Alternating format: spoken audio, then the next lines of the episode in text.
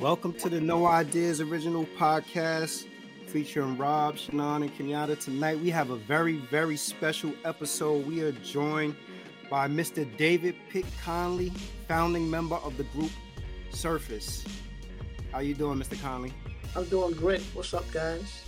What's up, man? It's, it's, it's, it's a pleasure to have you. You know, to me, you have one of the most memorable, if not the most memorable, flute riffs at the beginning of a record.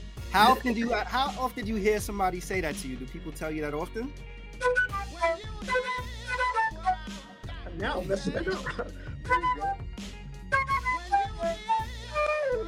There you go. I haven't played that thing so long. Actually, we're, we're, in between shows. We haven't did any shows this year yet.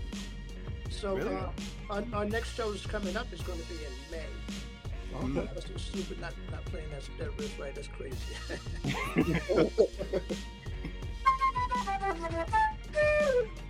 there you go. Right I, hear, I hear it all the time. Everybody Of course, because soon you soon you hear that flute riff, you know what's coming afterwards. That classic record. so tell us, tell us, you know, tell us how you end up getting into music and becoming a musician. Like, what influenced your musical journey? I'll tell you what it was, you know, I think it had all to do with God because I went through all high school, all elementary school, and never picked up an. Oh, wow. And I, I graduated from high school um, back at Troop, Troop, Troop, Troop, Troop. and uh, when I graduated, I was just walking down the street, and a friend of mine, he had a flute. He had this flute, and he was trying to sell it for 25 bucks. So I didn't have 25 bucks on me, so I said, hey, I'll give you 10 and he gave it to me for 10 bucks. Mm. Now, but at the time, to show you where my head was at, at the time, I was really a hustler. I looked at that pretty blue, it looked brand new. I said, I could sell this thing for 25 myself, and I'll make me a couple of dollars. That's where I was. Right. So, I, and I was literally right around the corner from my house. So I took it, I went on home. It was only a block away. And I went down inside the basement and I opened up the case and I looked at it and I was like, oh, look at this thing so pretty. And and then I figured out how to put it together because you have to put it in pieces. You know, so you put right, right, right. You got the foot joint on, and then you put the uh, head joint on. And I figured that, and I said, how do you play this thing? You know, and I knew that you played like you blow into a bottle because I used to blow into bottles all the time. Mm-hmm. So I just put it on my mouth and I just said, I'm like, oh, I can play it and then I figured out where to put my hands. I just kind of felt wherever it felt good. Right. Figured out, and I knew they played with one hand under, one hand over, because I've seen flute players. Mm-hmm. Right. So I figured that part out, and then all of a sudden, next thing you know, I was playing four songs like.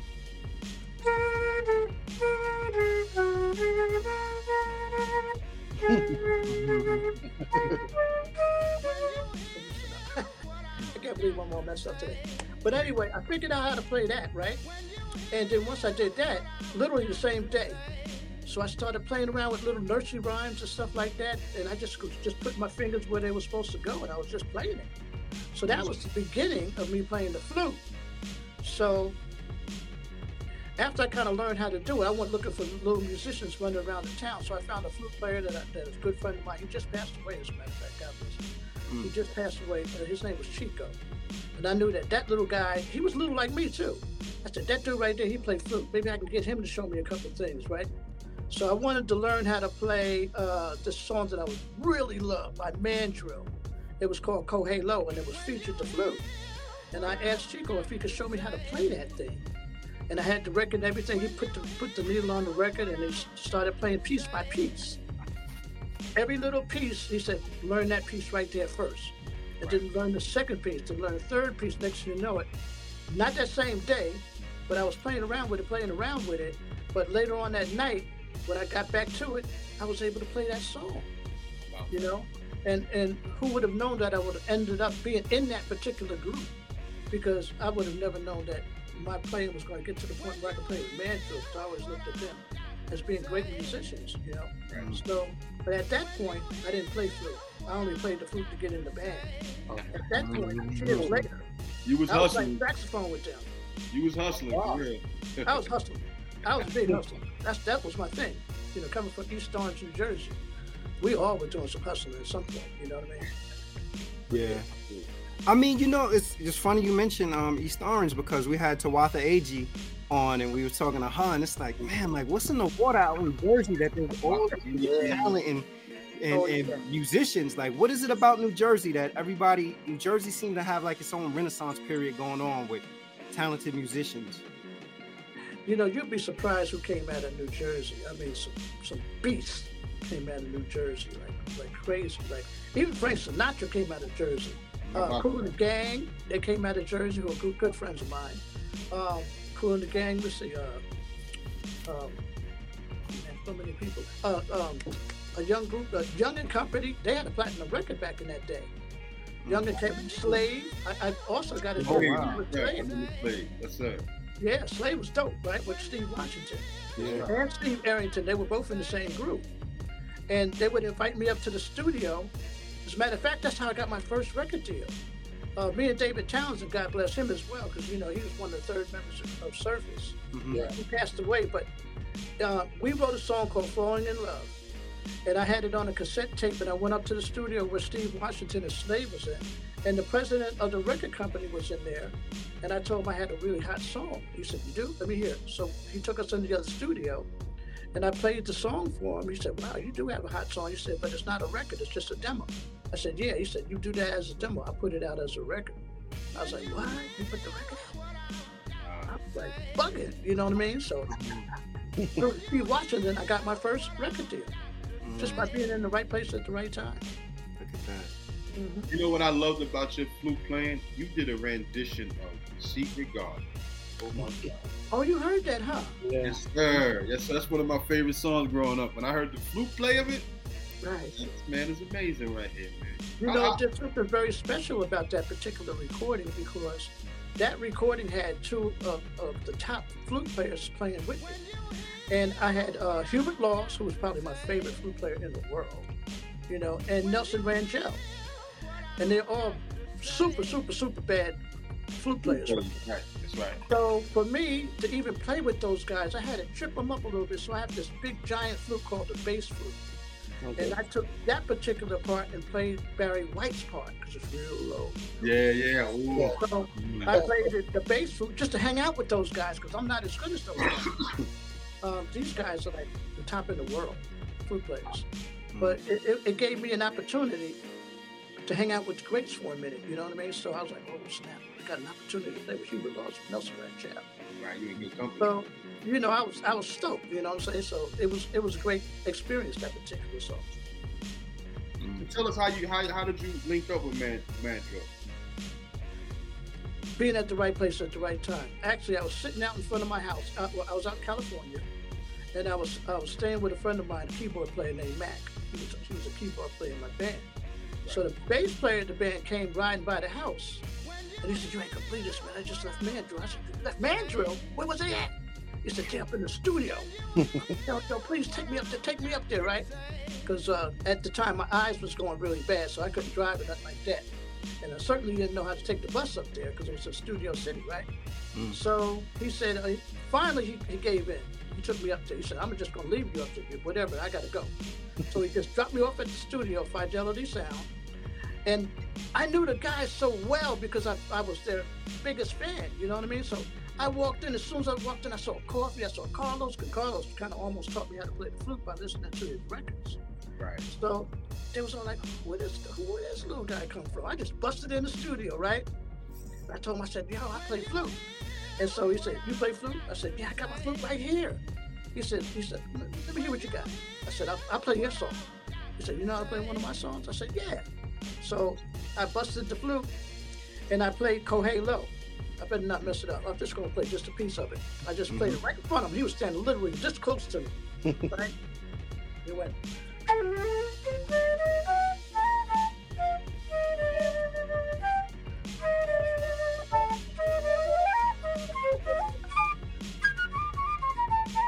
So it kind of started right? And then I went into the song, and he was shocked because I, I played it just like him. Because I, I studied under him. He don't know that though, mm-hmm.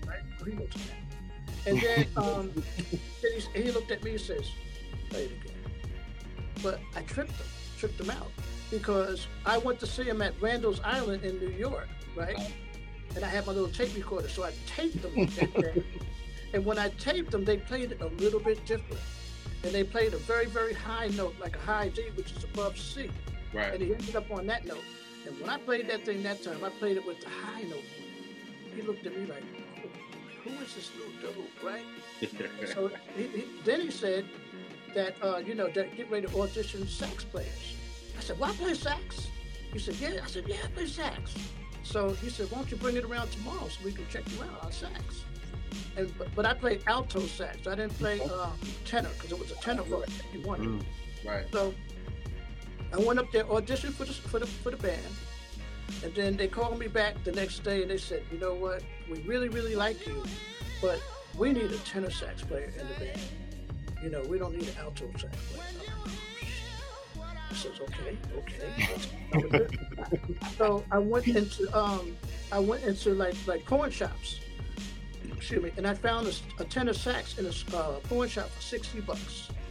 So I went and bought the thing, took it home, and, and the tenor is in a different key than the uh, alto. So I sat there because I was like one of those musicians that really learned a lot, right? So I transposed all the songs that they wanted me to play into the tenor sax. So I went back up there. I said, "Yo, look what I got!" And they looking at me like, "Oh, this dude's still here. What's up with him?" I got a tenor. So boom. You you We definitely went- had some luck with getting some with some instruments Yeah. from your Yeah. friends. Now right? you So check this out though. This is kind of weird because when I start, see, they're like me, like right now. So some some of the songs that I've written or, or played on or whatever, I forget them after a while. So they didn't re- really even remember the song. So he said, "Let's hit it." Bam, bam, bam. I said, "Whoa, hold up." I said, "You, Carlos, you take this note. Dun, dun, dun. You take the dun, dun, dun. You know, now take this note." They didn't even know the harmony. So I gave the harmony off the tenor that I just transposed. I was hungry as heck, y'all. So went on and hit the thing, bam. Next thing you know, they're looking at me like, yo, man, this guy, he's got to be in the group, right? right. It was a little, uh, they wanted to put a violin player in the group to ease me out of it, but I told them straight, I said, look, you're only kicking me out of this group. I'm in this group. Y'all don't know me. I, I know all your songs. I know all of them. So they, they went on to say, okay, meet me at the uh, bus stop, uh, uh, no, the, where there was uh, the, the tour bus. They were going to do a gig in San Diego. I was in Los Angeles at the time. They said, "Boom, Right, right. You'll be here. I was showing up there like probably about two hours early, just sitting on the side waiting for that bus to come. That was my first gig down in San Diego with Mandrill. And that was just one of those times. What year was that? You don't mind me asking. That was in 1977. Mm. The first time I was on Soul Train was with Man- Mandrill in 1978. 78. I was gonna ask you about that experience. That was that was that look that was a that was a nice little flex. The first time I was on Soul Train. Oh yeah, yeah, I've been on a couple of times. You know, because uh, Surface, you know, we plus we did uh, Soul Train. Yeah. Yeah, We had number one records at the time, but you know. that's right. Mm. So with, with all the stuff that you did accomplished was like what, with the flute and the group and everything else. What do you listen? What do you enjoy? Listen the most about it? About about your music? Well, you know, after, after all these instruments and stuff I've been playing, I always stick to the flute. Okay. So I had to come back to the flute and just really make it, you know, make it my life story because that's what I do the best. You know what I mean? You know, the keyboards and the sax and the percussion, you know, all that stuff is okay, but the flute is where really where my heart is. And this is the one that, you know, God gave me this thing, you know what I mean? 'Cause Right. Mm. the first time I had it in my hands, I knew how to play it. Now I can't ask you. I mean, I can't answer that question. How did how did you learn how to play? It's because he gave it to me. He literally said, "Shoo, boom, here, yours." Mm. So even right now, my whole purpose actually in life is to not only edify the people because you know I'm also you know an Israelite. This is what we do. We teach. So, but I also I, I'm using this to really help people feel better about their life because we have so much trouble here in the world. Right. And you know, when I play this flute, play certain melodies and stuff for them, it makes people feel a certain way. Because the fruit is light. It's real It's so, light. you, you it's so light and beautiful, right? Mm-hmm. Yeah. And and then even when we do shows, when we do shows, because of "Shower Me with Your Love," which was written by Bernard Jackson, uh, songs like that and "Closer Than Friends" and "Happy," everybody's like, "Yo, man, you know, I grew up on those songs. This is my child right here. I know she's older now, but I, I made this girl right over here you. right? They're telling me stories like that. So, you know, God blessed me not only with a beautiful instrument, but even a beautiful group that's able to take some old songs from like damn near 30 years ago and still playing them now. Still, you know, people still loving them. So it's it's a beautiful life to be able to be able to do that kind of thing, you know. So yeah. I so you, what? I got, I got a story. I got a story about closer closer than friends when I was a teenager. That's oh, no. Let me tell you something. if, I could, if, I could, digress just for a second, I might have been about. Digress, go on, do it. It might have been about 16. I met this young lady, sweet young lady or whatever, and I happened to be at her house way too long. So, y'all, I'm telling you, closer than friends was on. It might have been about one, two thirty in the morning. And we're laying in her room, we're chilling out, we end up falling asleep. I look at the time, I'm like, damn, my mom's gonna kill me. Less than two seconds later, all I hear was, Robert! my mother screaming me, screaming for me out this young girl's window. And I'm like, mm. hold on, son. And that song, Closer Than Friends, was playing. Oh God! I'll never, I'll never forget that my childhood. Man. I'll tell you, that's actually my favorite Surface song. Oh, wow! I love that song. So beautiful song. Yeah, it's to me, it's I, I think it's remarkable how you were able to actually integrate the flute into like some of the that the up tempo R and B type stuff because you don't think flute when you when you think R and B, but like I said, those flute riffs is like man. You know, you don't, and you're right because, and that was my problem when I started out playing. I love playing the flute, but as you know, I play sax. But even with Mandrill, I didn't get the gig with Mandrill on the flute. I just got, I just let them know that I'm a musician. Mm-hmm. But you know, you had to, you had to play something. You know, I'm back in the days with the horn sections. So the horn sections was happening, so I had to get a sax. It was just the only progression. If I'm going to stay in this world of music, I got to use what they're using, and they're using. Was that the only instrument you played with Mandrill? Pretty much that and bongos, yes. Because everybody had to play percussion. Okay. But you know, I kind of I always hit hit hit on bongos and congas and stuff like that coming up. So I knew I had the rhythm because I was from New Jersey and there was a lot of Latin bands up in New Jersey and stuff. So mm. you know, it, the, the, rhythm kind of just moved into it. You know, but um, basically it was just the tenor sax, really you know, and I sang backgrounds for him, but it was just group group backgrounds singing and stuff like that. It wasn't no lead singing like Bernard. No, it wasn't nothing like that. Just background mm-hmm. singing. So, so in addition to playing these instruments, you also are, are, a writer. You know, what led to you becoming a writer, and what does your writing process look like? Well, out of nowhere, like about two weeks ago, because I haven't been writing a lot lately, and since I've been studying the Bible, I wrote an album called uh, Holy Sounds of Service," Mm. And the name of the album was called Download from Heaven. And this is my first venture into what you guys might call gospel, but it's not gospel at all. It's really just spiritual music. Right. That, that's the lyrics literally are coming off of uh, some of the stories in the Bible. Okay. So I hadn't wrote a, a, whole album since then.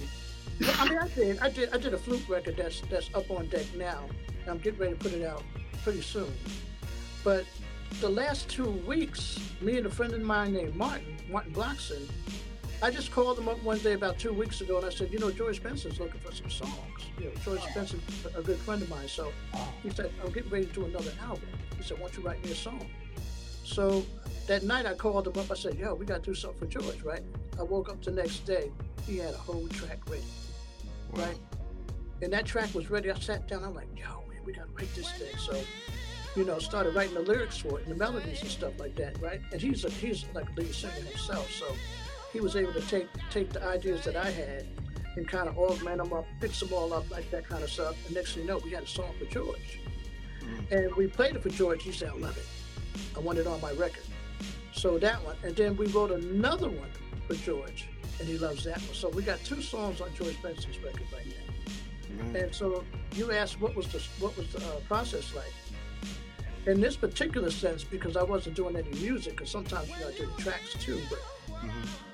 Being that Martin is so prolific with the music, he had this music, the whole track was done. All I had to do was sit down and write the, the lyrics to it, right? And uh, you know, George had me going back and forth because you know he has a certain idea what lyrics he wants too. So you know, once I figured that out, you know, we, we sat down and did it. So the process was really he had the music, and I put the music in my computer, and I sat down and sang the song, and then he took the song from me after I sang it. Then he sang it and fixed what little parts he heard, right? Mhm. And so that's the way we've been working in the last couple of weeks. Okay. Now, when we were writing with, with Surface, in the beginning of Surface, the first song was with Karen Copeland. She was the lead vocalist for Surface before we Mhm. out. Right. We wrote a song called Falling in Love, and, and it did pretty, it, it charted here and everything, but it was bigger overseas than here. But we would sit down, you know, and I would play the, uh, the bass synthesizer and do the drum programming. And then he would, uh, Dave would play the guitar and the keyboards, right? So we put the song together, and, and I wrote the first verse. He wrote the second verse. You know, he wrote the, the chorus, the chorus, and I wrote the bridge. So we came up with a song that way. But when the three of us got together, Mm. it would be like you know me and Bernard. I mean, me and Dave would do pretty much do the basic tracks, which is like the bass, the drums, drum, piano, and then Bernard would come in with his microphone, and he'd write the uh, the words and stuff to it, right? And we became so prolific that they actually gave us a songwriters deal at EMI back then. That's right. I would write for everybody. Yeah, we ended up being writers for everybody else before we were writers for ourselves. Yeah. You know, we didn't have a record deal yet. We had a writer's deal, but it's called a publishing deal. So we ended up writing songs for Sister Sledge, Gwen Guthrie, my Isaac Hayes, Jermaine Jackson, uh, uh, New edition. New Edition. That was our first big one, actually. Yeah, Mm. Let's Be Friends. Let's be friends, yes sir. And when we saw him on Soul Train doing that song, we lost our freaking minds. That's when Bobby Brown was. He stepped off the crowd. He started doing this little dance. Oh man, it was crazy. I lost my mind. So Now I did I did some research. Did you write something for Kool G Rap? Well, actually, you know, it was happy. It was Mm. happy. It did the track Okay. with Kool G Rap. And now, don't leave knives out. Mm-hmm. right. I Fast, got you. Cars, Fast Life and Fast Cars was, I think, the name of it. Yeah, fast, yeah, fast life. What we didn't know was going to happen was that the rappers and other singers was going to be covering our songs after we did them. Mhm. And Happy was one of the, of the, the big covers that, that people would do. It was cool. Uh, R. Kelly did it. R. Kelly did it. To make me happy. That's uh, 69 Boys, so many people. Um, um, what's the guy's name? The TV show? Uh, uh, uh, da, da, da, da, da. Nick Cannon. All Nick right. Cannon did it with uh, Fat Joe. Oh, okay. Yeah.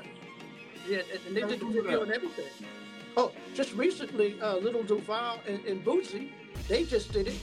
You know, You- Troy, you- Troy you- Taylor he did the track. I mean, that, that song keeps getting. Oh, so hold on, hold on, hold on a second. Huh? Yeah, with, with y'all being involved and having a um, you know, having your publishing and everything, do you you still retain the rights to the song? I hope. Oh yeah, yeah, we do. Oh, You know, when somebody else does it and they put raps in it, then you know, especially a big artist like like R. Kelly. Come on, you know, I was like, yo, whatever he wants, give it to him. I was expecting, I was expecting him to take about fifty percent of the song, and I was down with it. But he ended up taking twenty five, so he was he was cool. Wow. He was cool. Okay. So he took 25% of the song. And generally, we just negotiate, negotiate what we're going to give people uh, when they do our songs, you know. And when it worked uh, opposite for me, I did a song on um, uh, Posh Spice with Okay. Damon Dash, right? So we did Don't Disturb This Groove. Oh. Now we're writing this song, you know, and, and, and but Jesse did uh, did, did the lyrics that time, and I did the music track, right? Mm-hmm.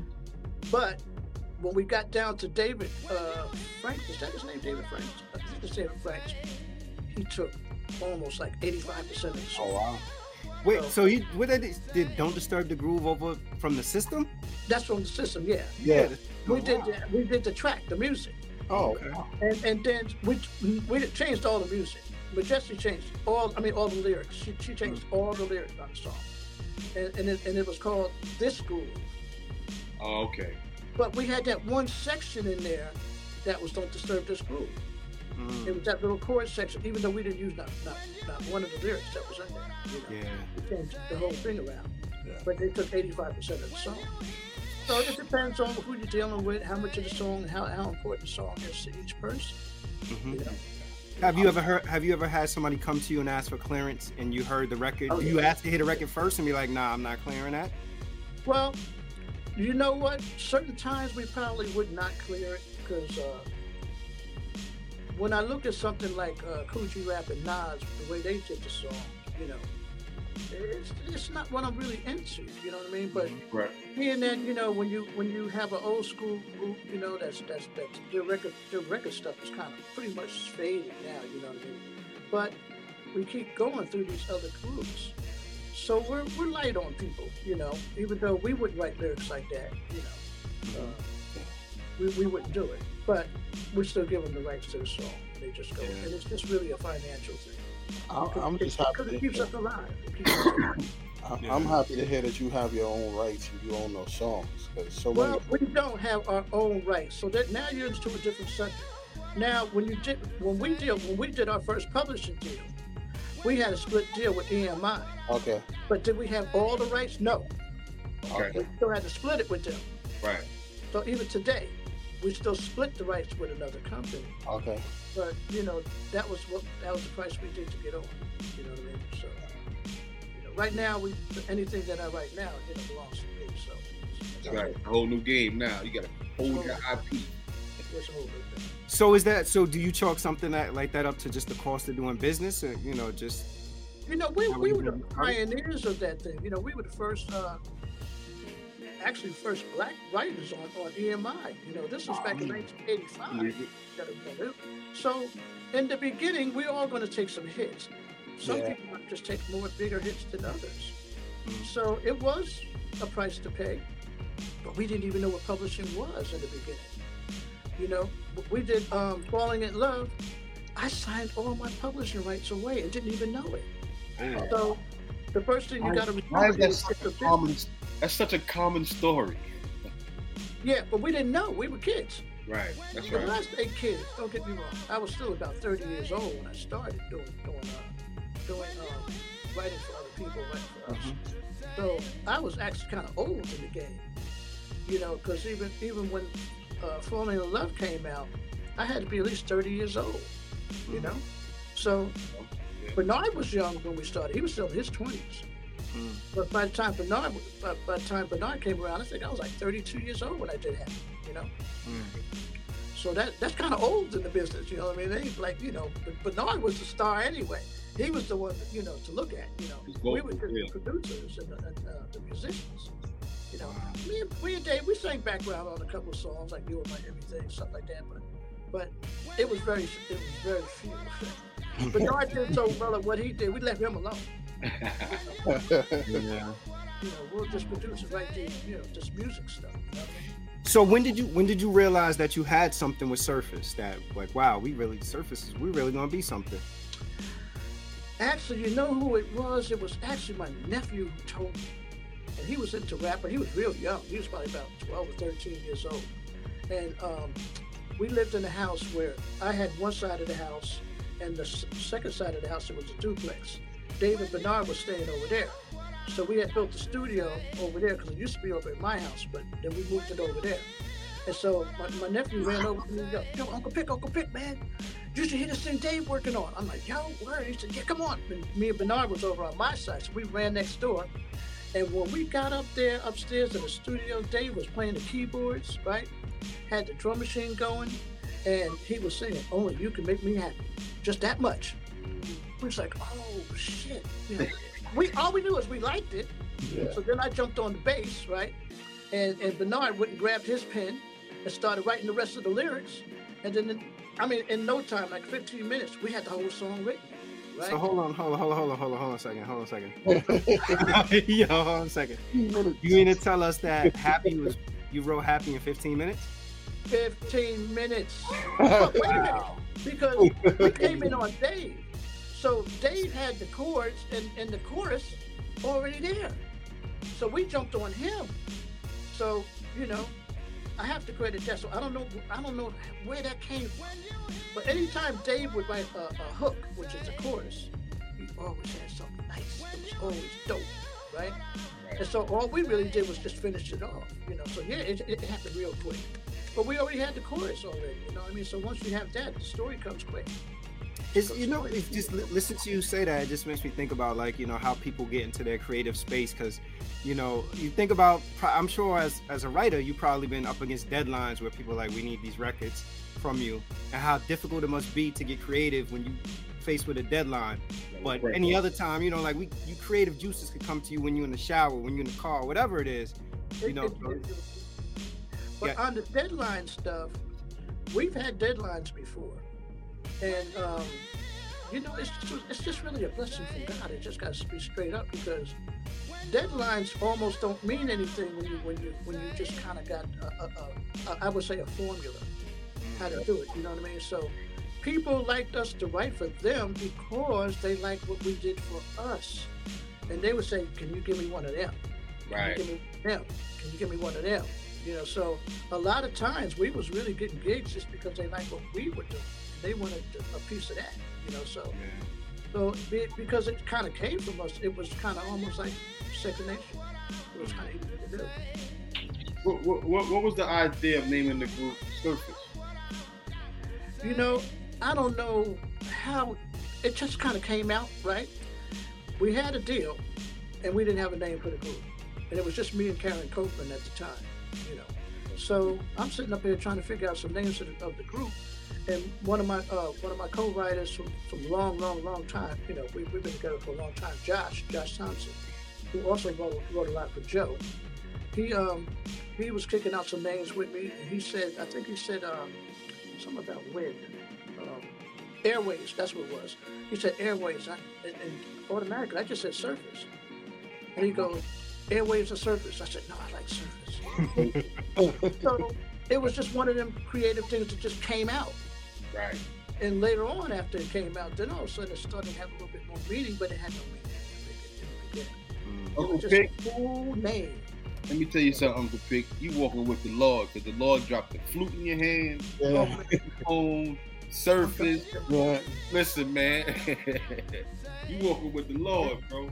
It's just no question, and, and that's why I love to do music for Him. And you know, if I write a song, you know, even the song we did on, on George, you know, we still like it to be clean.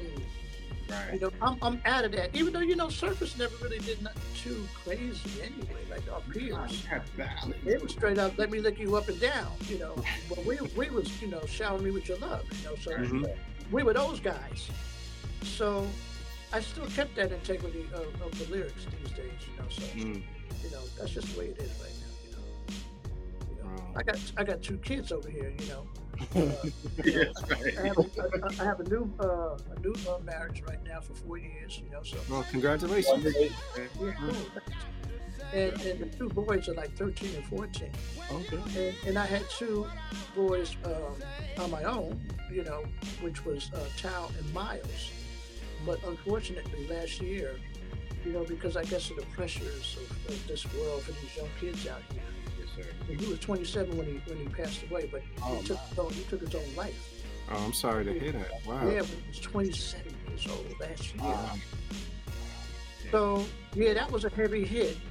But mm-hmm. when you look at, if you really look inside of what's going on in the world today with these young folks, a lot of them really feel like I don't know how old you guys got, but a lot of young people coming out of high school into college and stuff, they they feel like a YOLO. You know, you only live once. They feel like, mm-hmm. well, we live for 25 anyway. I'm like, I don't know where this mentality came from. You know. Let me ask you, since you speak of Israelites, do you think it's a lack of spirituality at this time? It's time. No question. No question. Because look, we yell and scream about cops killing us, but guess who kills us the? We do. We do. And, and you know, there was a billboard down south somewhere. I, I live in uh, uh, uh, the Atlanta area now, okay. but there was a billboard somewhere that said, "The worst place for a black child is in a black woman's belly." Wow. Why? Because she's aborting them. Right. You know, there's millions of aborted kids that didn't even get a chance to come out here and show what they got. So it's more than just us killing each other, it's the women killing us. Why is the women killing us? Because they're having sex before they're, you know, before they really know what's going on with life.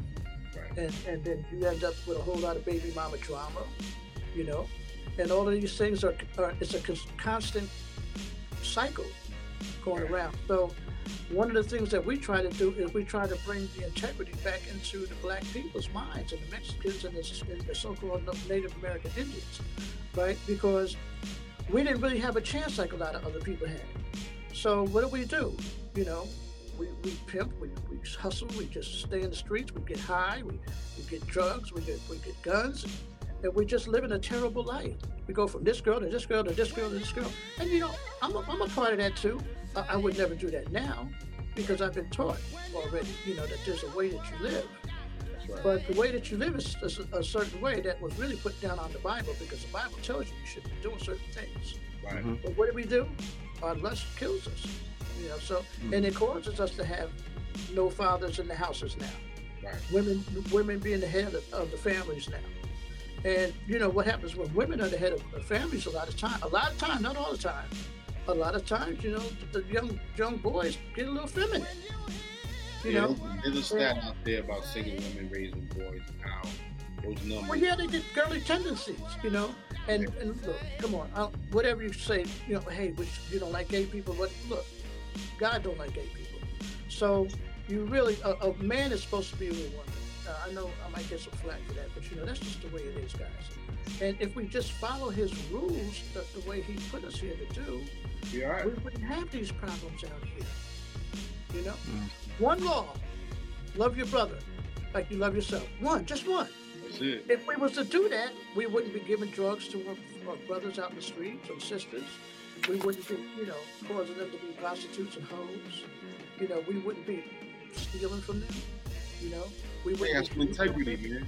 That's Just what one. integrity. Just Right. one. You're right about that. Yeah. Here we go. How do you how do you think um being vision impaired has helped or hindered your artistry? Well, we're living in a world of, of, of, of, of AI. so much technology now. So maybe if I'd have came up with Sam Cooke and those guys where they didn't have so much technology, because you know I run the studio by myself. You know, of course I got I got help. You know, with the technology it makes it easy. You know, but before you know it was a little difficult, but my eyes were slowly going down along the way. You know, because I went to engineering school and everything. So once you lose your eyes, it is kind of hard, but at the same time it helps your ears. Yes, It helps your creativity in some other different kind of way. But at the same time, you know, I had to take that thing and say, you know what, this is the way God wants me to be. So why you fight it? You can't change it. You can't. There's Roll no with the technology punches. that's gonna make me see. Yeah, roll with the punches, man. Yeah. So so I knew I had that kind of personality where I could always kind of be positive about myself. And I was never one of those guys that's gonna sit in the corner somewhere and just boo hoo boo. That, that's never that's not Right, right. So, and for me to make it in this business, this treacherous, no good business, man, I had to be strong inside of myself because this business is not friendly to, to, to nice guys. No one. Sorry, sorry, nope, nope, nope, nope, nope. Mm. You know, So- we get, we get ripped off and everything. So has the, has the vulnerability that comes with being vision impaired helped you personally and professionally also? Because I, I I would imagine it requires extreme levels of trust in people. You know, it really does. And and I travel the world, so a lot of people go, "Do you travel with somebody?" Sometimes I do, sometimes I don't. But I'm the kind of kind of guy that would go to a place like Japan and still make it in there by myself by getting around, by talking to people who's who speaks blah blah blah. You know, Right. I go there. They could take me and bring me somewhere else where I ain't supposed to be, but it doesn't happen very often. Have I been in situations where it was kind of rough for me to figure out? Yeah, but you know, I always figure it out. So I always, once again, my life is really strange like that. I always felt like there was somebody walking with me. Even when I was crazy, even when I was not even no good. You know, when I was the one that had all these girls, when I was the one that was smoking weed, when I was the one that was doing all this crazy stuff. But somebody still was was with me. And so I finally woke up. I said, man, he really gonna be with me now. You know, so all I had to do was just wake up. You know, so I just woke up one day and I said, wow. life is different now. You know, I had a brother um, who passed away not too long ago. He was blind. He said, "Man, now that I'm blind, I think the best sight is insight." Mm. And, and the way he lived his life and how he was moving about, like he had everything under control. I swear, I talked to my brother. I would not think he was blind. He's like, "Yo, Rob, I'm going curtain shopping. You want to come?" I'm like, "Why are you playing with me, bro?" He's like, "Nah, I'm, going with my wife. You gotta have trust. You have to have trust. Yeah. To a certain degree now. You know, you mm-hmm. have to. We call it. We call it. You have to prove that per person. If you want a friend, you got to prove them first, right? And, and, you know, you don't want anybody just walking you around because people, like I keep saying, people are terrible out here. Yeah, this world is crazy. You think everybody's supposed to be kind to a, a blind dude? No, Oh, they take advantage. Oh. no. You gotta, you gotta prove them. Yeah. So At, at what at what age did you um at what age did you lose your sight? I think it was like maybe more like uh, 1997 when my sight was getting to the point where you know you need a cane to walk with, you know. So I started going to the uh, Commission for the Blind. You know, they were teaching me how to get around and things like that. Even though I could still see, Mhm. but my sight was going so bad, and then it gradually became right before it got dark at the dusk. That's when I can actually see the best. Hmm. Something about the lights and all that kind of stuff was kind of bothering me a little bit, right? So I don't even remember how old I was around nine- in the, in the 97, but I know in 97, that's kind of stamped in my head. That's when I needed to have that cane to hmm. walk around, and I needed to be trained. So even though I was training for the future, it was still something that had to be done because I knew that the doctor said, you know, one day you're just going to be blind. You know, that's just that's just the nature of the disease. Mm. So I had to just get that mentality going and just like, you know, roll with the high powers out here, you know. So Yeah. that's where it, that's where it is, right? And and what was it like coming to terms with that? It was I, it was no choice. I couldn't do anything to change. Although I looked around for all kinds of technology and all kinds of new inventions and all kinds of stuff, and that's why I had things that could read books for me. That phone right there, you know, it, it, it reads. I study by the phone. Right. I have books. I belong to a book club. I read all the time. I read every day. Of course, I read the Bible every day, but I- I read other books every day.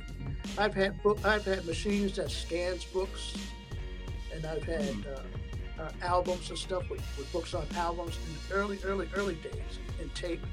The early, early, day, early days. But right now, shh, we rolling right now. That's great. So everything, everything that I roll with has speech. My computer's back here. They they talk to me. Mm. So people like, how you mix records now? I'm like, yo, man, computers That's my talk. Yeah. They talking, baby. You know what I mean? Yeah. I miss seeing. Don't get me wrong, I do. And I've never seen my wife. Everybody tells me how beautiful she is, though. You know, but I, I miss seeing, and, and I wish I could see my, my kids and my wife. You know, but Mm. You know, I know she hot. I can tell you that. And that's all that matters, right? You know what I mean? Once again, you know, that's that kind of blessing that, that's put on me, you know what I mean? So I got to just be chill, you know what I mean? Because things just, just, uh, you know, I can't get behind the car and drive myself. You know? I wish I could. Oh. But don't I fret, guess what? These cars out here right now, they're coming real close to be able to drive themselves. Self-drive. Yeah. So Yeah, And when that really happens, out there. you're going to see me up in that bad boy, yo, what's up? Yeah, rolling down the highway, cruising. Cruising, baby, you know? Yeah. It's going down. It's going down. If, it, if I live long enough, it's going down. Hmm. Let's get back to the music real quick. Tell me about the transition of your lead singer Karen Copeland to Bernard Jackson. How was that transition? Well, you know, Karen was a great singer, you know, and she was a woman. So first of all, she was a woman. Actually, she was a very young woman. She was only 30, 30 years old when she passed away. But her voice was just magically sweet. And when Bernard got into the group, you know, kind of like through some, some, some systems, this, that, and the other, but he kind of sounded like a girl anyway. His Yeah, voice was very high pitched. People used to say, "Yo, who, wait, who's that girl you got singing with you?" I'm like, that ain't no girl. That's that's Bernard. Ain't nothing girly about him. Right. His, nothing, his voice might be high pitched, but no, that's that's all man right there. So that transition, it was just a different personality, and I had to just get used to being with guys. Right. Plus, my vision when I was with Karen, I had a different vision of the group at the time, and she just didn't want to go with it. So we was kind of falling on down anyway because we were both real short, right? And we looked real cute together, right? And she got this beautiful voice, and I'm back there playing the flute on stage with her and all this kind of stuff. I was like, you know, we should be like Peaches and Herb. We, so we didn't go together. I said, we should act like we we are lovers. Right? And she was like, I don't really know love with you. She's blowing you off, right? It's just, it's just an act. I don't. Yeah, I don't want nobody to think I'm going with you. Oh wow. But that's her that's her attitude towards me. I- Mm. but I couldn't convince her. So we kind of went on, but then, you know, things happened where we couldn't be, be you know, be partners in singing anymore. So Mm. she had to go, and I couldn't let I don't I, I couldn't let nothing stop me. You know what I mean? And she was trying to stop me. You know what I mean? So I feel bad for it. And then when she died, I really felt bad. I'm like, damn. And then when I went to France, oh man, they were like, man, we, we're so sad about Sha- Karen. She, her voice was the most beautiful voice. I listen to her every day. So these are people overseas. Right. Mhm. But I really found out how dope Karen was because she she had people just mesmerized over her voice. Transcended, man. Oh man. Prior- Prior so to her passing, prior to her passing, did y'all have an opportunity to um to reconcile whatever the difference? We actually were? did. We actually Oh, that's did. good. Because her girlfriend called, kept calling me up and saying, not girlfriend, girlfriend, no, but her girlfriend would call me up and she said, you know, because she was there when we had our big, you know, disagreement. Everybody was there. And so she said, well, why don't you just make up back with Karen? You know, I know that she's not going to be in your group no more because she got Bernard, but you really should. You know, y'all really had something going on back in the day. I mm-hmm. eventually just took up. I said, you know what? I'm going to be the man. I'm going to just There you call her. But you know what, Karen? all this way, man, you know, and, and I just want to. I felt she was she should apologize to me. I, I was the one that was going all out for the group, and she was just the singer to me. Right. I didn't know how I didn't know how big she was to everybody else, but to me, she was just a singer, right? And so I finally came back. And I said, I'm gonna just be a man. I said, you know what, Karen? I said, we ain't spoke to each other for a whole year, just don't make sense. And I know what went down and everything. I'm just gonna put my pride aside and just say, you know what? We just ain't good friends. And then she Mm. apologized. Then she said, yeah, you know, I apologize for that. What I did. She she might have been thinking about it, like, yeah, I think I, yeah. I think she was because her girlfriend named Gail, she kept she kept harping on me like, you know, look, I, I know whatever, just drop your pride. Just, That's it. Yeah. And I did, but guess what? When I did, it was probably about six months before she died. Wow. Mm. So you got that opportunity. That's great. And I'm only throwing out that number, but I know it was very, very close. And so me and my cousin Scooty, we went we went to the uh, hospital because they told me she was in the hospital, right? So we went up to the hospital. We were standing outside the hospital, so I said, maybe we should call. So I, I called there, and her mother answered the phone, and she was like, "Pic, you know, she's she's not really feeling that good tonight." She said, "Why don't you come back tomorrow or something like that? Maybe she'll feel a little bit better." She died that night. Oh, He died that night. And me and Scotty was looking at each other like, whoa, how? He called me up, he said, you know, Karen died. I'm like, oh, man, I heard. Or every, everybody in the neighborhood heard. So, you know, it was over. It was over. Who would have Yeah. thought she would have died at 30 years old? Come on, nobody dies at 30. Not in my brain. Not, not in my life. Come on, no. that's, that's no. So you you you guys wrote um Gwen Guthrie's Rent, right? Nothing ain't nothing going on with the rent. Yeah, that, that, that was me. Yeah, with her. I did the How how did that come about? And that's a that's a huge record. I know some some Till some of our day. viewers are younger than others, but that's a, that back in the days that was like a short for sure party starter. That was a party starter. And I tell you two parts of that, that thing. I met Gwen Guthrie in a studio in New Jersey. Once again, like I knew, I just I saw her sitting over in the studio. I went right over to her, sat right next to her. I said, "Hey, Gwen." She said, "Hey, honey." And she had that little, you know, Southern Comfort kind of, Mhm. you know, warm up personality, right? And I said, "You know, I write songs." She said, "You do?" She said, "Let me hear one of your songs." So I sang her one of the songs, sang one of my songs that I wrote with Josh, and um, and And she said, why don't you send me a tape of that? I might want to cut that. So we cut that one. That wasn't the rent. But anyway, we became friends at that point. And so she kept saying that she wants to write this song. Well, ain't nothing going on but the rent. She would always be like, Joe, when we going to do this song? She said, I, I, I got the hook. And I said, so we went into the studio and I brought my bass synthesizer. And I'm going to tell you the secret. I went up to one of the clubs up in New York one night and I heard uh, the floor was the floor was totally cleared out. And we were just sitting up there listening to music. White lines came on. Wow. Oh. Yeah. I'm like, Yeah. "What?" and everybody was kind of like drawn into the floor, like like, like there was a, in a trance. Right. And I was like, what's Yeah. these people do that? And I didn't know, but I said, I'm gonna take this bass line and I'm gonna do it my way. So we got to the studio. I said, yo, check this out, Gwen. So I started to do, to do, to do, to do, to do. Do do do do do do do do do do. Wow. Right? Yeah. That's a gem right there. That's a you gem know right there. there was that record because she had the words. So Mm. she didn't have all of them, but she was kind of writing them. We were just doing them along the way. You know, kind of put piecing it all together. yeah. And every time we would come to a little spot, it would be like, oh, check this spot out. You know, it was really cool, right? So that's kind of how that came out. And I did not know that that was a hit record. Oh wow. I was too young. I didn't know nothing about stuff. I just did stuff for the for the love of it. You know, I just Mhm. love music. That was a You know, woman's so- so anthem there right there, man. Yeah. Yeah. I, I, I like Gwen Guthrie though. Like Padlock is still one of my favorite Padlock. I joints. dope. Yeah. I like it fire. That thing's straight fire, man. Come on. Yeah, Peanut butter was nice too. yeah. She, she, yeah. I, I don't think she gets her flowers. You know, I, I think You she's. know why? Because unfortunately, and even one of the guys at the record company was telling me because he had me doing stuff for her too, and he was like, you know what, Gwen's going through it because she gained so much weight, right? Mm, And it was during that time when you know, women in the business they was picking them just for their looks. Right. Slender. I'm going to give that girl a hit because she could just, if you could hold the note, I'll give it to you because you fine. And she had to go through that kind of thing, so people didn't look at her.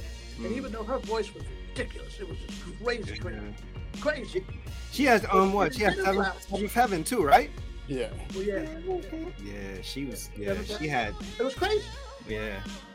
But you know, because of her look, it, and she's pretty. Don't get me wrong, but she was very, very big, and it was it was bothering her, and she was trying to lose it, and eventually she did end up losing a lot of weight. She did, Yeah. but at that time, it was almost her time was almost over because she had got cancer, and then she passed away. Yeah. So that death angel's out here. He ain't, he ain't taking no business. You know. yeah, she's very talented. Yeah, she's super talented. She could play the piano, sing like an angel, man. The girl was so dope. Mm. And she could write too. She wrote th- she wrote those words. Oh Jay man. wrote the rap. I ain't touch a word, just did the music. And as you can see, I borrowed the music from Grandmaster Flash. called that- I was there. Like I was there. What was he sampling back then? Hold on. He sampled? no, wasn't no sample. Was it no sample? Was it was straight from ear. It, it seems like to me you had the like the pleasure of working with a lot of people that you became really friendly with and you know became friends and built relationships. Was was everybody that easy to work with? Some people are scary for me. When I worked with Aretha Franklin, I was literally scared.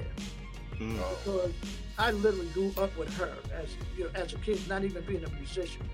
She's been on my radio since I was a kid, you know. And so when Clive Davis told me, he said, "You know what?" He says, "I'll let you produce Aretha Franklin if you come up with a song." So that was the entryway to Aretha Franklin, but it wasn't, you know. It, it what, I said, what, what can I do with her? You know what I mean? So I got the song, you know, me and a bunch of cats, we all got together, got the song popping.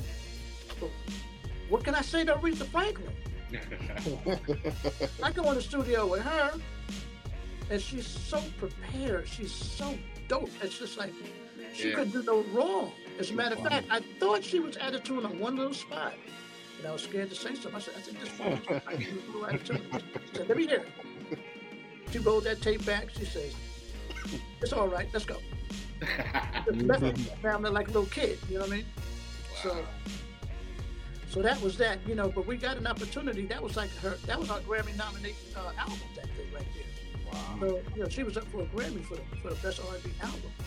Mm. You know, and I had the title track of the album, so that it was like crazy. Yeah. Do Do you think the advancement of um technology has enhanced or hindered instrumentation? I think it enhanced, but you know, everybody's got their opinion. You know, because it's funny how when we used to do tracks in the beginning days of Surface, we never used sequencers in the beginning. Hmm. But boy, by the second, by the second album come around, I needed I needed sequencers because everything had to be kind of locked, locked in place. You closer than friends and all that stuff, they had to be locked. You know what I mean? What I mean by locked, that bass and that drums, they had to be totally tight. No Right. mistake in that thing. And that's what the sequencers kind of did for me. You know what I mean? So it, it really helped out a lot. Mm. You know, but other people be like, "Nah, man, I, I, I'm, I'm into playing. I'm playing these instruments, man. It ain't me. No, I'm, I'm doing it. Like. Just as you explained it with closer than friends in the sequence, do you think that's the reason why the song is so timeless? No, so, closer to friends. All I really did, I think, I think, um, I think we sequenced Dave's part, the keyboard part, and and um, we did not uh, sequence the uh, strings and all that kind of stuff. We did that with Sal Bedford. He was like a genius with arrangements. But the song was written in the right key for Bernard, the right words. Everything was just so right about it. The Yeah. There's something about that song that even it was perfect for Bernard's voice. You know, some things you know you could sing could be a little out of your key, you still sound good. Sometimes it could be a little low for your key, you still sound good. But that song couldn't do no wrong. Melodically, yeah, melodically, sonically, it sounded right. Yeah, well, everything, the, the melodies, the, the sound itself. We started to come into a sound around that second album anyway. We're starting to mm. develop what they call the surface sound. So, mm-hmm. you know, Was- nice what- be in that position. What album was I missed on? That was on oh. second. Second wave, right? Yeah, that, that was, was our, that was our first single on the second wave album. Yeah. And without a video, we got Awesome. number three on that on that album, on that song. You had like, you had like five singles on that album, man. Yeah. They were all hits. Closer friends, you're my everything. Can I Yeah. spend some time? Shower me with your love. It's like, It was Jesus killer. Christ. It was killer. That was a platinum album off the. That was a platinum album. That's Yeah. it. Mm. With a, with a gold single. Shower me with your love was a gold single. Yeah. Now, now, is it true that um the first time you guys had originally wrote that song even before you recorded your first album, but it didn't appear into the third album on the third album? And if no, so, that why? was actually that was actually a third a third uh, album song. Oh, okay. And and Bernard and Brian Brian Simpson, who did the music for that thing, and Bernard wrote it. So that was one. That's actually our biggest song ever. It was also a gold single as well. No, what we did was um, when Bernard brought us "Shower Me with Your Love," he wrote that song for Tony Orlando and Dawn. I don't know if y'all oh, remember that. Tony Orlando. I do remember Yeah. that. So Bernard played me that song, and I'm looking at him like, "You That's can't give that to them." we gotta do that song. And Dave heard it, said the same thing. So that's how that song actually ended up on the album, Second Wave. Yeah. That's like a, I mean that's like a probably was like a big wedding song I could imagine too. It's a big wedding song, you know, and it's just one of them songs. I, I just never heard anything like it to me, you know. When, when you brought that, like, whoa, how do you write that? I'm like, and as simple as it is, it's a very simple song. It's nothing complicated mm-hmm. about it, but it just sounds so beautiful. Really, really for a fact that that was a smash. Yeah. And I'm so glad they didn't put that out first because that was our third single on the second wave album. They let it simmer. Like I Miss went to number three, Closer Than Friends went to number one. Bam, Shower Me with Your Love. Took it to the moon. Mm. Took it to the moon. Wow. So talk, talk to us a little bit about um res- resurface. Well, resurfaced. Um, actually, it was. I was actually had a little jazz band for a little while because we wasn't doing anything, and then Dave had died, you know, and we were left very empty, you know, in, in, in spirit. Mm. Because Dave was like one of my best friends. You know? Not only did we do music together, you know, we had our times for real. And when he left, it was kind of left us alone for a little while. We didn't do the show. We weren't doing too much of nothing. You know, so I just started just because I still wanted to sing and music. I started playing the flute in, jazz bands and stuff like that. And uh, but every time I would play in a group, in, in my own group, right? Everybody like, yo, yo, play Happy Rich Love, play Happy. Up, what's? I don't care if it's jazz or not. Play that song. um, I had ran into John Fever in, in a club in Newark, the Key Club, in was it the Key Club? I think it was in Newark, New Jersey. And he was doing a show for a radio station, WBLS, and it was a uh, it was like who, who, who who's going to do the best singing wise was going to win 500 bucks, right? I just happened to be in there that night, and I was listening to this dude sing "Whip Appeal" by Babyface. Mm. I'm like, damn, this dude's killing it. I said, if he could do, if he could do Babyface, he could sure do Surface. So I had my man go snatch him up after the set, right? right. And at the table, I said, yo, man, I said, I love your sound. It's beautiful. Matter of fact, you sound so much like Bernard. I said, how would you like to, you know, come into my group and sing some of our surface songs with us? She said, yo, I'm down, I'm with you. So we started out slow, and he, I would just bring him in on a couple songs, whatever the, the case. And then I got a call to go out to France to, with Surface, right? Mm. So when I got that call, I said, yo, man, Said, can you handle it? Can you handle it like literally being Bernard? and he was like, I felt that he was unsure. Mm. But I was really hard on him in the beginning because, you know, I had to take him out of his element and bring him into my element here. Yeah. Mm. But I trained him, and he got better and better. And all the way up to a week before we had left for France, I still wasn't sure. I'm like, I, I literally got mad at him. I'm like, yo, you gonna learn these songs, man, or what? We get ready for it on the stage. You know what I mean? Come on, man. And I didn't feel like he learned all the songs properly, so mm I was a little nervous. We got on that plane, got out there, man. He ended up doing pretty damn good. Oh, that's wow. He didn't murder, murder it, but it was good. He, he got the songs because the people out there they know my songs. They know them. So and he did them so good. He did them just like, you know, like, sorry, Bernard, but he kind of didn't like you. You know what I mean? You know, that's, so that's kind of how Resurface started. And I told Bernard, I told Bernard that uh, I wanted to do a project and I wanted to call it Resurface. And mm-hmm. I said, you know, is that going to bother you? He said, no, uh, it's cool, right? You know, I mean, it, I had made up the name anyway, so I, I, didn't think it would be a problem. You know, yeah. But then it started burning, you know, burning up on on, on, on, the, on the road. You know, everybody started like digging it. Oh, yo, I like that service. And then we were singing the songs. Everybody that got reminded of how wonderful it was that day, back in the day, hearing those songs. Cause like my man talking about closer than friends. That people was like, yo, that, that time period was awesome. My man is doing it too. And some people was coming up to him like, yo, man, you you sound the same as you did 20 years ago. Yeah, how about that? that ain't. Come on, y'all. but it's good to have somebody that that uh, sounds so much like him that we can just pick mm-hmm. up the torch and still do these old songs, you know, I and still be able to represent them. You know, yeah, so that, right. that's really what it, what it was. And, and I always thought that, that he was a blessing. I always thought that. So I don't treat him bad or nothing like that. I try, I try to treat him, you know, the way he should be treated with his talent. So, Right. Yeah, that's dope. Wow, man, this has been a great, it's been a great conversation, Mr. Pic. I tell you this, but I have one more question. Being, uh-huh.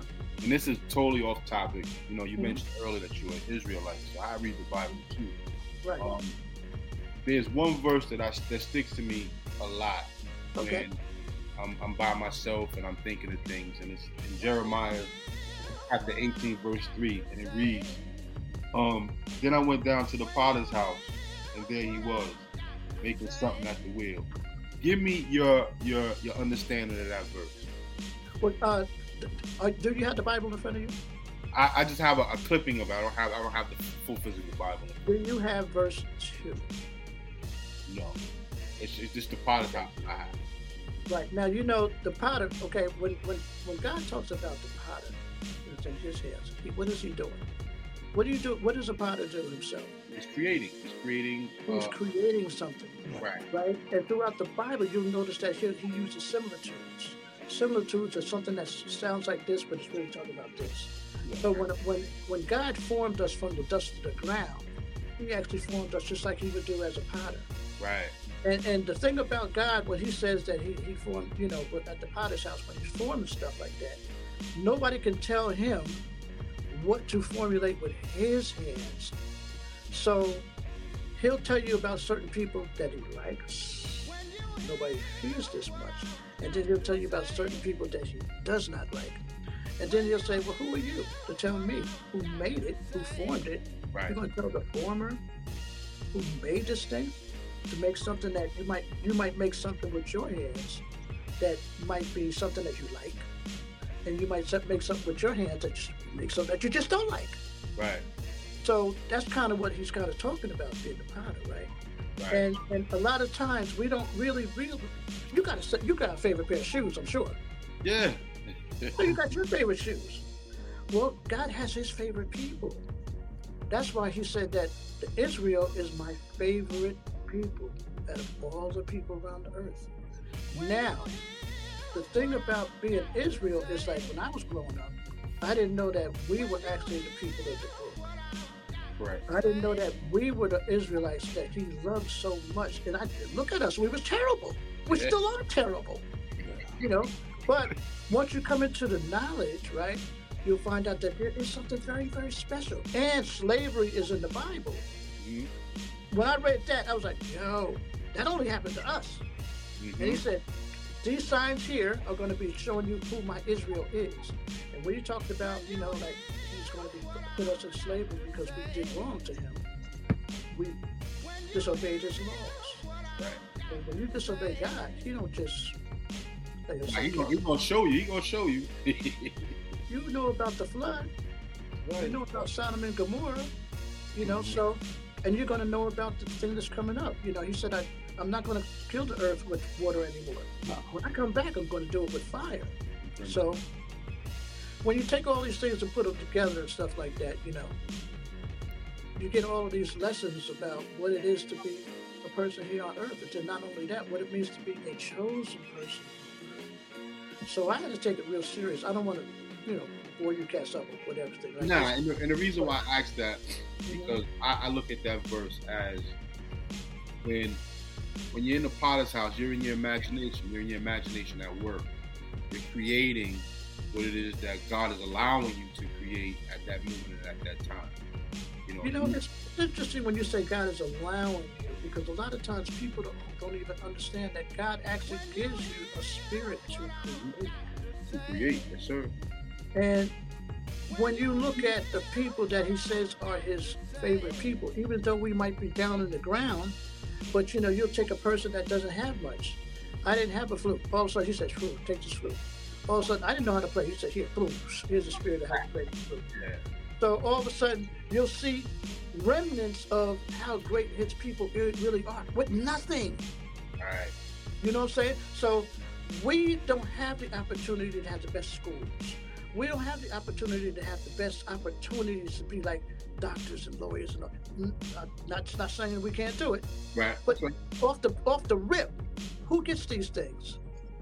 There's certain people that gets these things that are handed down by their fathers, their grandfathers, and handed down. Him, boom, they got their their their, uh, their their monies that they handed down for their family. They can come right out of college, and I mean, come, come out of high school, go straight to the best colleges, Right. have, have their school, uh, have their car, you know, have their dogs, everything just given to them. They don't have to do a lot of work Mhm. because they are thinking that they're the chosen ones. But the chosen ones are really the brokenhearted, the chosen ones that have really been beat down. The chosen ones are the ones that have been taken advantage of. The chosen ones are the ones that, that had had all the grace from God and messed it up by, by uh, not doing his laws. So he said, These people right here, they're going to mess up. I'm going to give them anything that they want. And yet they turned around and said, We don't believe in God. When we turn around, don't listen to him, and turn around, don't do anything for him. So this is what he does to us.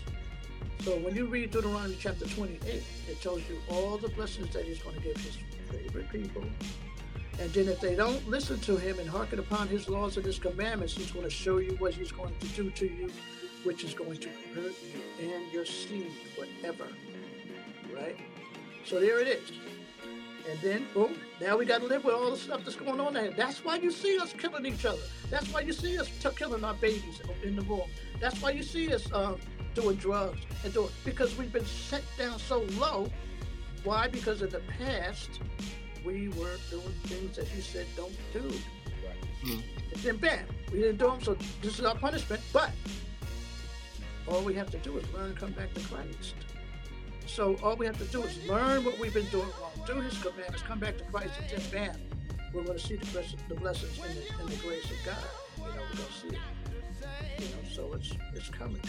coming. And that's how we close that. That's how we close that off, big. That's how we close it off, bro. There you have it. Can you um can you end us off with the my favorite flute riff of all time? Happy. I'm not going to play it high because I had I had opened up my flute. I just played the regular. regular. All right.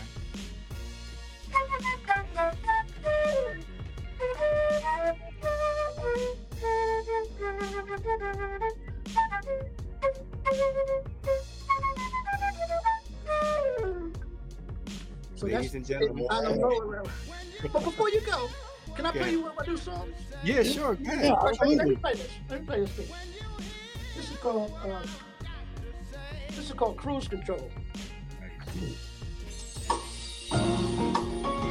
I'm sorry. I'm sorry. This is second time. It's called second time. It's talking about the second time you make uh, uh, your vows to your wife. You've been with your wife all these years, and now you want to do the vows all over again. So I call it second time. Here it goes. George is going to sing this song right here. Oh,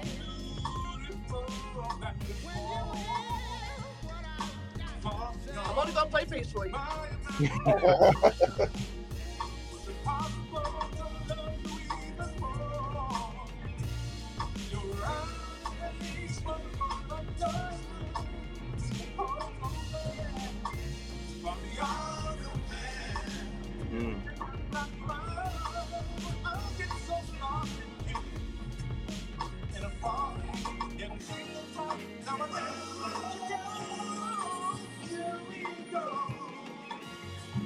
once again.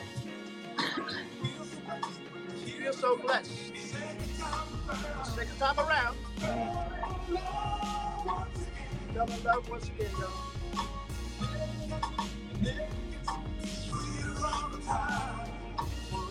Look at that. I can hear him singing that. yeah. You can enjoy singing that, right? Yes, Yeah, sir. yeah, I definitely hear him singing that. So we, we we're busy doing that kind of thing right now. You know, I just want to give you a little taste of what's happening in the in the present now. You know, because uh, Right. we're, keeping, we're keeping it moving. Nice. Great. Well- to the Most High. Thank you everybody for tuning in to the No Ideas original podcast. We'll catch you next week. Thank thank you, Mr. Conley, for joining us this evening and for your wonderful stories. We appreciate you. Shalom, y'all. Thank you. Everybody have a good evening.